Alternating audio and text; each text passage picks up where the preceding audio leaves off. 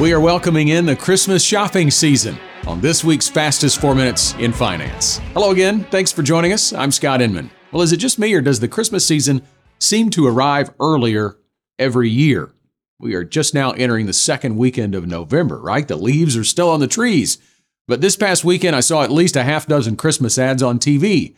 My neighbors even already have their Christmas lights up on their house, and I'm pretty sure my wife has already filled half her shopping list least half of my wish list, I hope. It seems we are all ready to get into the Christmas spirit, and the National Retail Federation is banking on it. Their latest survey released last month found that Americans plan to spend on average $875 on gifts, decorations, food, and other seasonal items to celebrate the holidays. The trade group is also forecasting that holiday spending will reach record levels this year, up to between $957.3 billion and 966.6 billion. Now, if that happens, it would be a year-over-year growth of between 3 and 4%. Trade Group says online shopping will continue to lead the way, growing between 7 and 8% to a spending level of between 273.7 billion and 278.8 billion. Now, the National Retail Federation president and CEO Matthew Shay is quoted in a press release as saying it's not surprising to see holiday sales growth returning to pre pandemic levels. Overall, household finances remain in good shape and will continue to support the consumer's ability to spend. The group's chief economist, Jack Kleinhenz, is quoted as saying consumers remain in the driver's seat and are resilient despite headwinds of inflation, higher gas prices, stringent credit conditions, and elevated interest rates. Now, it's all good news for the economy, but it is also important to have some perspective.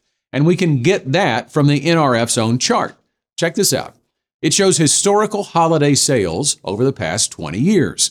Now, you can see that there was holiday spending growth in 19 of the past 20 years. The only time it dropped year over year was in 2008. And that, of course, was at the onset of the Great Recession. In fact, the average growth rate for holiday sales is about 4.1% over the past 20 years. So if there is a 3 to 4% growth this year, that would be pretty average. As you can see, it would also be the slowest growth rate since at least 2019, which was right before the pandemic. So while the actual dollar amount spent this holiday season may in fact be a record high, it may also be the result of higher prices that consumers have to pay to get the same goods and services. While the growth rate looks like it will be strong, it will not be anywhere near record setting. In fact, it may not suggest a near term recession, but it does potentially suggest a slowdown in spending. The bottom line for you, though, is to focus on your personal economy this holiday season. Make sure if your spending hits record levels, it's paid for with cash. Hopefully, you've saved during the rest of the year to have that cash on hand to spend now. If not, don't put purchases on a credit card unless you can afford to pay it off in January. Also, avoid the temptation to decrease your savings rate to retirement accounts to pay for Christmas.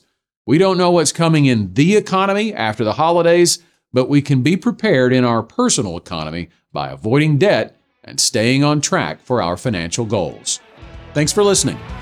You should personally consult a financial advisor before making any investment, and no strategy can assure success. Securities offered through LPL Financial, member FINRA SIPC. Investment advice offered through Independent Advisor Alliance. Independent Advisor Alliance and GenWealth Financial Advisors are separate entities from LPL Financial.